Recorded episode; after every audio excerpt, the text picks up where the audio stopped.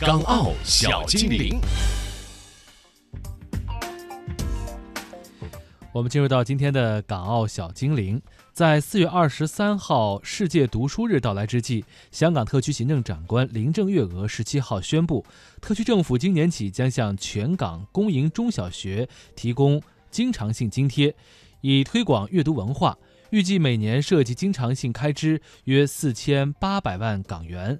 香港特区政府为教育预留了大量的财政预算。林郑月娥十七号出席行政会议前对传媒表示，特区政府目前有约三十四亿港元教育资源等待分配。而在香港特区政府财政司今年二月发表的财政预算案当中，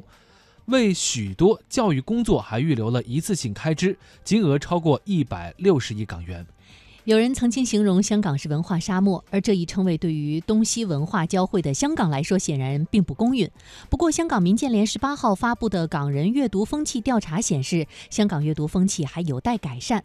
民建联在三月十五号到二十八号期间有效访问了七百四十一人。根据调查结果，有多达四成香港人没有阅读习惯，每周阅读三小时或以上的市民只有约一成，阅读风气并不盛行。而就阅读方式而言，市民一般以阅读纸质书为主，电子阅读仍然不是主流。至于阅读目的，市民则是首要看重增长知识、提升技能。